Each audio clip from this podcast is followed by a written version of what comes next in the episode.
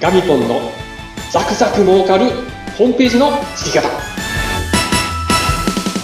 はいウェブ解析士のガミポンこと高見です今日もよろしくお願いしますよろしくお願いします。ナビゲーターの山口智子です。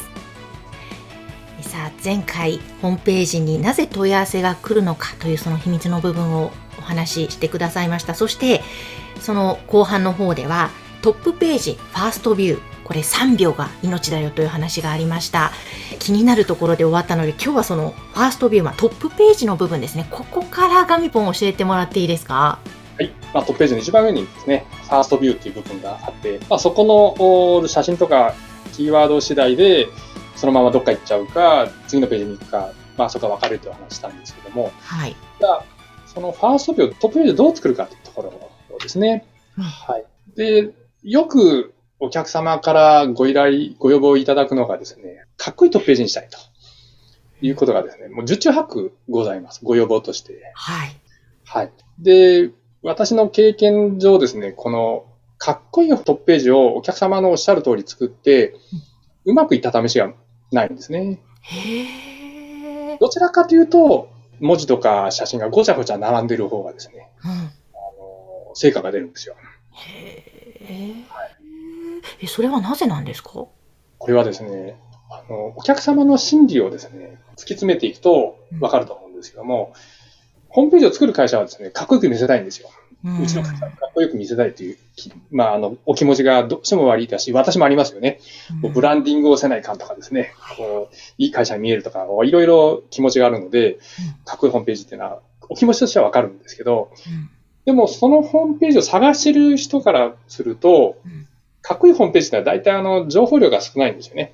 うんあの、イラストがあって、まあ、背景は白で、うんえー文字は小さかったりとか、ちょこっとだったりとかして、うんえなんかデザイン的に優れてるみたいなページなんですけど、うんこの情報を探してるんですよ、この調達担当者は。調達はい。担当者は、僕が今探してる商品に関して情報を探してるっていう状態なので、うんシンプルなホームページでやるとですね、あら、これ俺が知りたいものないって思われちゃうんですよ。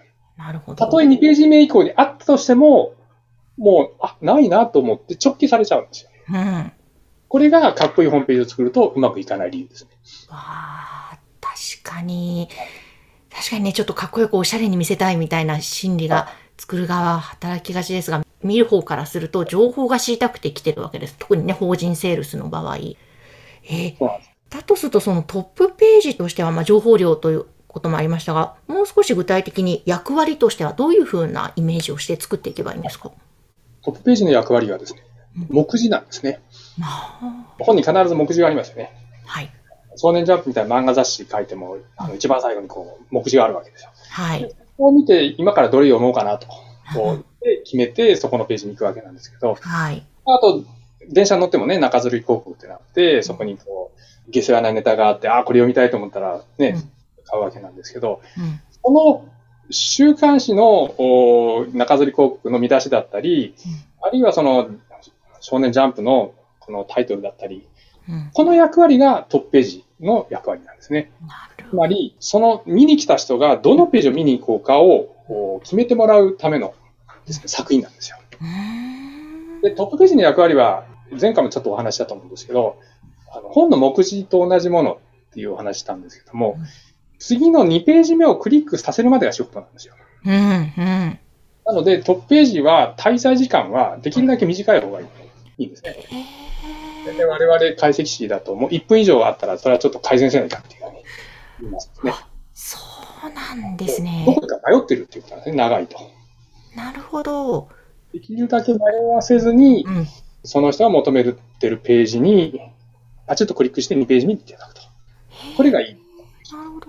え、ということは、情報量も大切っておっしゃってましたけども、まあもちろん文章とかでね、説明は入れるにせよ、あんまりごちゃごちゃしすぎちゃいけないんですかね。目次として、いかに次のページをクリックさせるかを考えながら文章を作って載せた方がいいってことなんですか、はい。その人が求めてる、だから、自社のですね、ホームページにいろんなお客さんが来ると思うんですけども、一番相談の多いものをできるだけ上にボタンを置いとくってことですよ。ああ、なるほど。相談が多い商品については上に置いとく。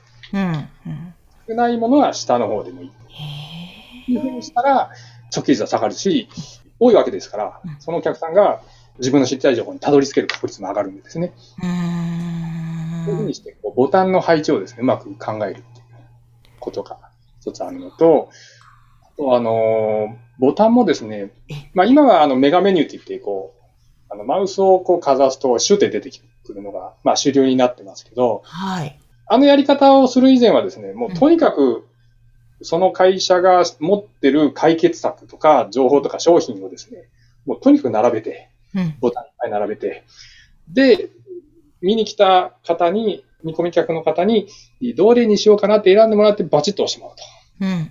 で、1クリックでたどり着いていただくというようなこともよくやってたんですけども、うん。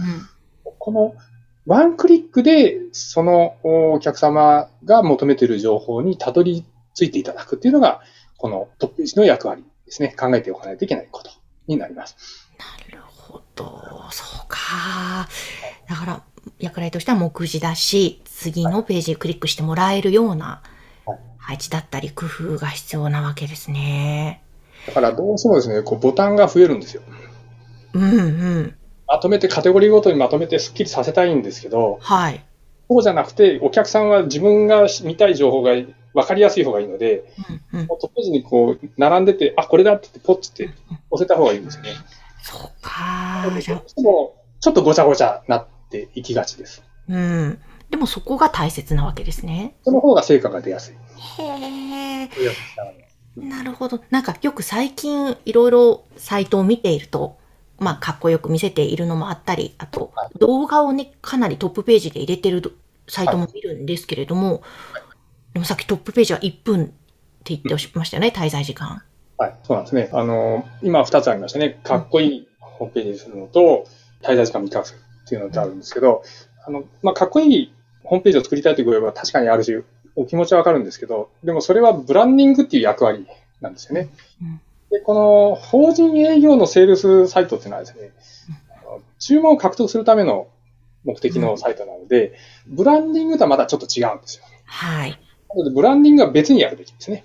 なるほど。はでブランディングもですね、ターゲットがまたいろいろあるわけですよね。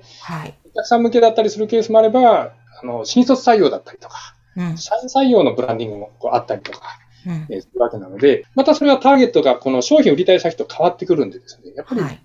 別サイトにした方がいいんですね。うんそれともう一つ、その動画をトップページに載せるかというところなんですけど、うん動画もですね、その動画を見たい人がトップページに来た人全員であるとは限らないんですよ。はい。やっぱりその動画は、その動画の中で語ってることを知りたい人だけに見せた方がいいですね。うん。うん。うんで、やっぱり2ページ目以降に、その動画を紹介してるページにですね、うんあの載せた方がいいんじゃないかなと思いますね。なるほど。それって割とこの法人向けのホームページでも、他のホームページでも、そこはそうした方がよりいいんですか？あの、まあ、その動画の中身にもよりますけどね、その動画の中身が会社案内的なものでしたら、あのトップページの下の方にあってもいいかなと思いますね。まあ、下か真ん中ぐらいですね。うん。ファースト V じゃなくてね、うん。真ん中か下ぐらいにあってもいいかなと思いますけど、商品をうまく説明している動画でしたら、やっぱりその商品ページにあった方がいいですね。ああ、なるほど、なるほど。確かにそうです。本当ページごとの役割によっても作り方が変わってくるわけですもんね。そうか。ということで、まあ、とにかく今日のポイントとしてはトップページはまず目次だよという情報をしっかり載せて、次のページに飛んでもらうために、クリックしてもらうために大切な役割があるということですかね、ガミポン。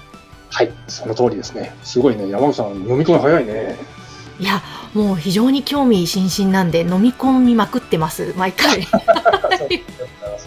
嬉しいです。ということで、ぜひ、あの、特にね、法人向けにいろいろ商品を展開されている方、参考になさってトップページ作ってみてください。ガミポン、今日もありがとうございました。はい、ありがとうございました。